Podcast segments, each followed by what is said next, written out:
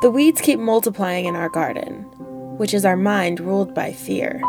Rip them out and call them by name. Sylvia Browne. You're listening to Jammiest Bits of Jam. You're listening to the Jammiest Bits of Jam, a monthly storytelling podcast where we share fiction stories, true personal stories, and poetry written by girls, Women, ladies, broads, birds, and bricky brave gals. Each month, we choose a new theme and collect stories based on that theme, written by you, our listeners, and us, your hosts, Christina. and Cassie. This month's theme is garden. Yay! It's April. It's, It's my, April. It's my birthday month, Oh yeah, when's your birthday? the 29th. Oh my gosh. Yeah, I'm really excited. I'm gonna be 30. the big three oh, dirty flirty. Thirty. And 30. thriving. That's what I was gonna mention. I love that movie. 13 going on 30. Yeah, I It's a love that great movie, too. So, the theme this month is garden, as we just said. Yeah. in the recording. and thoughts on gardens. Gardens have a lot going on naturally. And they have what's going on, what the gardener wants going on in that garden. Exactly. Because nothing grows unless you plant it. Exactly. Yeah. I, when I think of gardens, at first I'm like, it's like, I think about like Jane Austen characters, like strolling about the garden, taking a turn about the garden. Because they all had gardens, you know, back in the day. I and love the, the, the phrase take a turn. Yes, You know, yeah. It's just that they're walking around the garden. they're just walking around the garden. It was like the highlight of their day, which is so interesting. so sweet. So slow paced, right? So different than today's fast paced world. Yeah, like if I'm not like on a roller coaster all the time, then I'm bored, right? Yeah, because you want things Yeah. happening. But at the same time, if there was a garden to walk around, I'd walk around it all the time. If you had space in your tiny apartment Yes. for a garden. For a garden. so I, I think this is probably in your life plan, right? To get a to get a place where you can have a garden so you could take turns Well, the problem with that is that I am too lazy to keep up a garden. Mm. So I'd have to have a gardener And and, you know, have them do that. um, so I'd have to be wealthy enough to afford to have a gardener. okay. Yeah. So you have to plan to get wealthy in order to have a garden. my garden goals.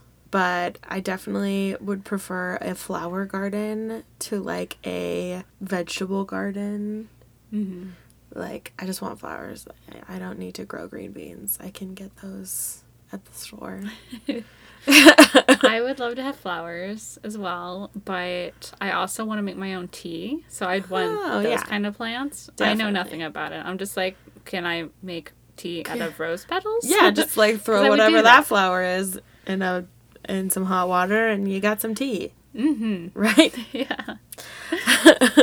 yeah, but then garden also has symbolic things. symbolic meaning Yeah. to like your craft and thinking about your craft as a garden like what have you been like what do you plant ideas. Like if I come up with an idea, I write it down mm-hmm. and put it away. So I feel like that's like, you know, I have a list of ideas, right? For stories or screenplays or whatever.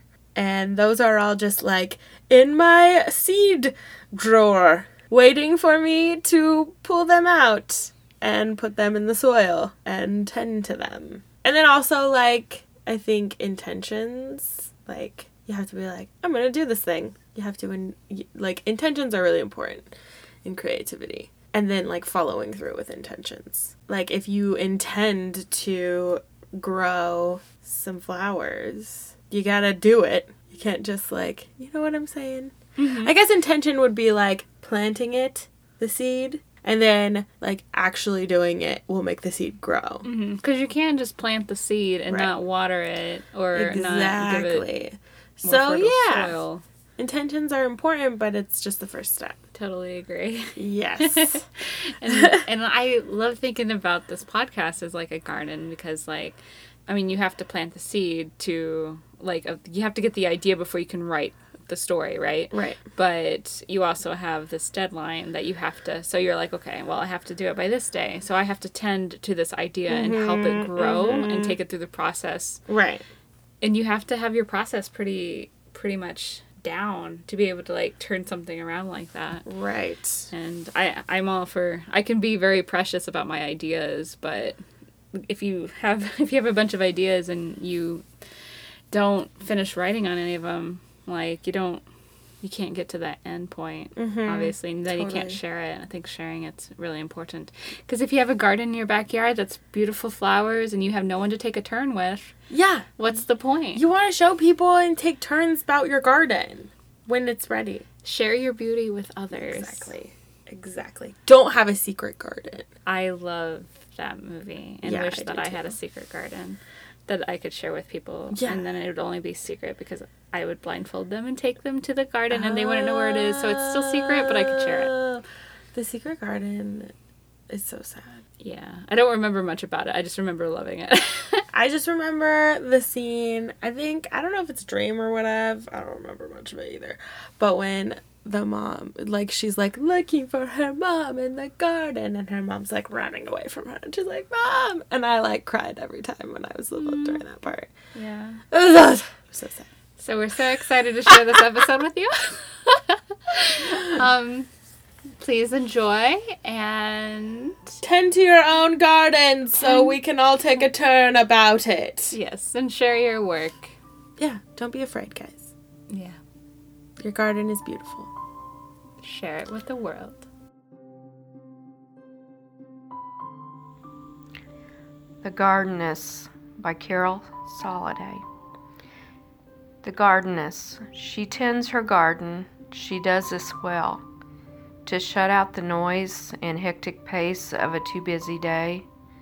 Vision a rainbow of florals and endless green ivies. Waters flow freely from the lips of laughing sweet cherubs.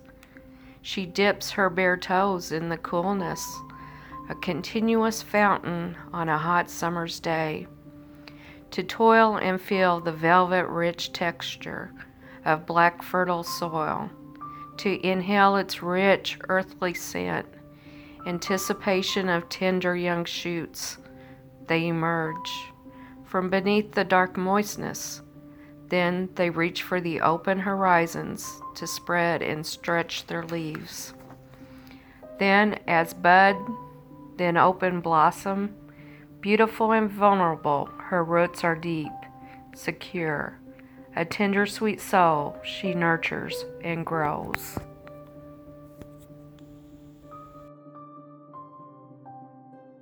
A Turnabout by Christina Kishpa. Liz stomps on the garden walkway. She paces. She doesn't know what to do. She finds a large stray stick and, with great rage, throws it over a hedge. It made her feel a little better. She continues walking down the path. She turns a corner and comes upon a fountain. She sees on the other side Ian walking around the other way. Liz immediately turns around to walk away but trips and falls to the ground hard. She screams a bit going down. Ian rushes over to help her up. Once upright, Liz looks down and she sees she has tripped on the same stick she threw just minutes earlier. She looks at the stick, anger in her eyes. Traitor. Ian is genuinely concerned for her and hasn't let go of her upper arm. She gets it away from him in annoyance. Are you okay? I'm fine. She starts to walk away, but she is limping pretty bad. She makes it as far as the fountain. She sits. Ian comes over and sits next to her. You are bleeding. He's looking right at her lips when he speaks to her. She thinks her lip is bleeding and puts her hand up to check.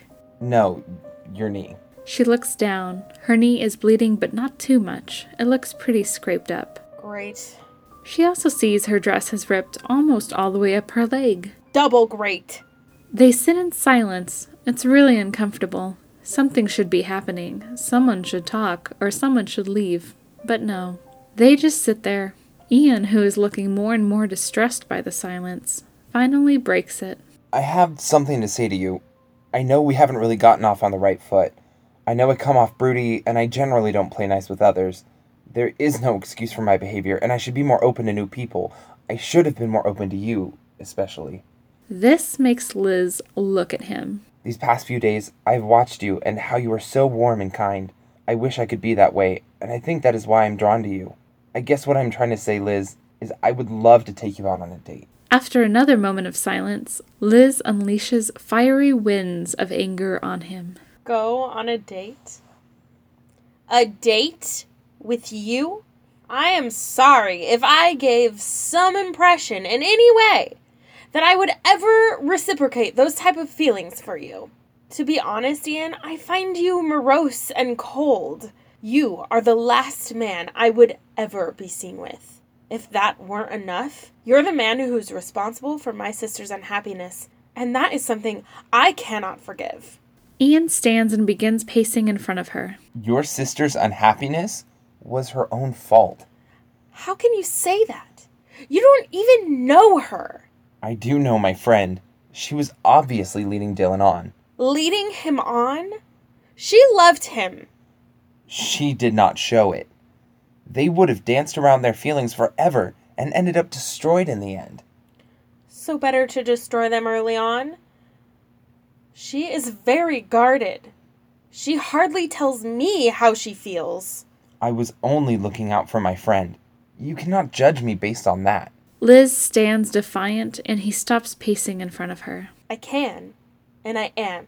I can also judge you based on the way you have treated Jeff. This pisses Ian off. He gets all up in her face in anger. Jeff. Jeff. You don't know anything about that situation, so keep your mouth shut. They look like they might be playing chicken with their faces. I know enough to know that he was like a brother to you, and you, in your selfishness and pride, disowned him. Ian is speechless by this, but his face does not move from the inch it is away from her face. They definitely look like they could kiss. She is red from anger. She takes a good look into his eyes before turning to limp away. Suddenly, his hand is in hers. She throws it away and rounds on him. You don't get to touch me! You are the last person I want to touch me. He looks all over her face. A hair has fallen over her eye. He goes to move it, but stops. He drops his hand. I'm so sorry you feel that way. He turns immediately and walks away. She watches him go and lets out a broken sigh. She is blushing a great deal. She feels her hot cheek and moves the hair from her eyes. Our final story is Bobless by Cassie Soliday. Cheryl just lost her Bob. She didn't misplace him like her glasses or slippers. Bob died. Her next door neighbor, Hazeline, had lost her Bob two years prior, so she understood the emotional wreck that Cheryl would become. Even though Cheryl was at least a decade older than she was, Hazeline would be the wise friend who would help her out of a rut and continue onwards. Life goes on. Cheryl, Hazeline, and their husbands, both named Robert, Bob for short, lived in a small and tight knit community in their brownstones with conjoining yards, separated by knee high picket fences. They had nothing to hide, and they loved each other's company. They would sit in their lawn chairs across the fence from one another and talk all the time. From their yards, they could see the lake and the park and their friends as they walked by on the sidewalk. And this is how it had been for many years. Their children had all grown up, had children of their own, and moved away for exciting lives in the big city. The foursome only had each other, and they didn't mind at all. So when Hazeline's Bob passed away, she was taken by surprise. She had always envisioned Cheryl's Bob going first, or Cheryl herself. She doesn't take pride in these thoughts, but they are older. It just makes sense for them to go first. Them's the rules, she thought. It's been two years of loneliness and continuing to see Cheryl and her Bob happy and growing old together while Hazeline just gets older by herself. When you're 80, finding a new best friend is tough. Most cliques are established by your 40s when you've figured out your life priorities, and those who only hung around with you because it was easy or convenient slowly fade away into memories. Hazeline and Cheryl met when they moved into their brownstones. Their husbands had met first, but interestingly enough, they forgot each other's name the second time they met. It was just too simple to remember their own name. They were certain that couldn't be. It became a running joke that they would lazily remember when silence had passed, sitting in each other's company in the yard. It also became that thing you talk about, forget, and then talk about again, as if it were brand new. Hazeline swore she would never forget how her Bob would make her feel just sitting by her side, sun on her skin, his hand in hers, with their friends right next door. But life goes on. Cheryl has lost her Bob. They are both Bobless. As Hazeline hands Cheryl a cup of chamomile tea, she thinks back when she lost her Bob. Those tears come so swiftly at first, and it's expected. But after a while, when you think you're okay and that you've patched the void he left behind, it rips wide open and the tears come again, unexpectedly. And for now, Cheryl is expected to cry. Like clockwork, Hazeline is sure how this will play out. What's this jar? Cheryl asks after a long silence of sitting together in Hazeline's kitchen. She's pointing at a dusty jar that is propping up some unopened mail. Hmm. Oh, that. My Bob threw a bunch of seeds in a jar, and voila, happy birthday. Even after 55 years of marriage, he would forget your birthday? Believe it. They giggle light-heartedly. It was pretty sweet, though. Cheryl sees the little note attached to the jar's neck by a ribbon, which he probably took from Hazeline's sewing kit. She reads it. May our love continue to grow and ourselves bloom. Even if it doesn't make much sense, Hazeline comments. It's poetic, Cheryl adds. Hazeline chuckles at this. My Bob wishes he was a poet. My Bob wishes he was a gardener. She runs her finger across the floor, a pattern beveled on the glass jar. He always thought it was a waste of our front yards to have never grown a garden. So much space with so much possibility. Hazeline watches as she touches her birthday jar ever so softly as if she were booping a newborn baby's idled nose. You can have those. Cheryl is surprised. Oh, no, I couldn't. These were from your Bob. I promise you, you'll never see me on these knees planting seeds in the dirt. This metal plate will see to that. Hazeline knocks on her knee. A metal sound echoes throughout the kitchen. I knock on the metal plate in my hip sometimes, and it never sounds like that, Cheryl admits. Hazeline smirks and lifts a pan she was holding underneath the table's top. They giggle. Please, Cheryl, take the seeds. I'd rather see them on your kitchen table. Cheryl smiled and held the jar of seeds in her hand. But her intentions went further than just sitting it on her kitchen table to hold up mail. She planted the seeds in her front yard. Hazeline watched Cheryl as she did so. She even chuckled as Cheryl slowly made her way down invisible aisles, planting one seed after another, it looked like a chore. Day after day, Cheryl would tend to her slow growing garden while Hazeline secretly rolled her eyes at all the effort she put out for so little return. Their friends would walk by the yard and comment how nice it is to see Cheryl being so active, to check in on her emotional well being, like good friends do. Hazeline expected Cheryl to be more upset, for there to be more tears, like it had happened for her when she lost her Bob. But Cheryl, she was doing okay. She would wake up early, eat half a bran muffin and a cup of milk, getting straight to work on the garden. Morning and evening was her routine. Hazeline would sometimes sit in her deck chair in her yard to talk to Cheryl, but it wasn't the same conversation. Did losing their bobs make them uninteresting? Hazeline was becoming sure that Cheryl's mind was slowly deteriorating because of her grief. That's looking so good, Cheryl. Keep it up. They might actually grow someday. Hazeline grinned in support. Ah, thanks, Hazeline. Your next cup of tea is on me. I'm almost certain that one over there is lavender. My favorite, Hazeline replies as she brings a cup of store bought lavender tea to her lips. I look forward to it. But internally, Hazeline's heart hurt for Cheryl. In retrospect, it felt like it happened overnight. It didn't because Cheryl's garden grew so damn slowly. But what did seem to happen overnight was how all their friends and walkers by started commenting on her garden. How beautiful, they would say. I'm so glad you've finally done it. Bob was always hoping to have a garden this lovely. He'd be so proud of you. While they compliment, Hazeline sat in her barren yard in her lawn chair with an empty teacup.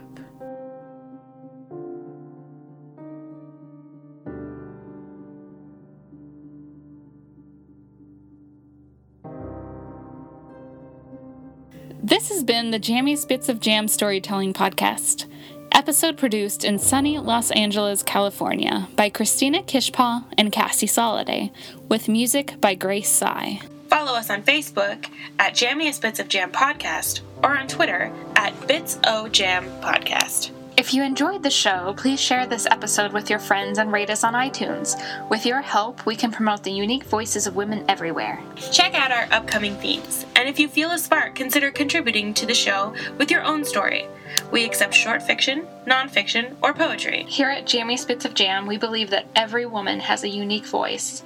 Our mission is to build a platform in which to share these voices, and that is why every writer retains the rights to their story. You're welcome. And thank you. And thank you. For more information, please email jammiestbits at gmail.com. Until next time, keep writing and embracing the most important thing that you have your voice.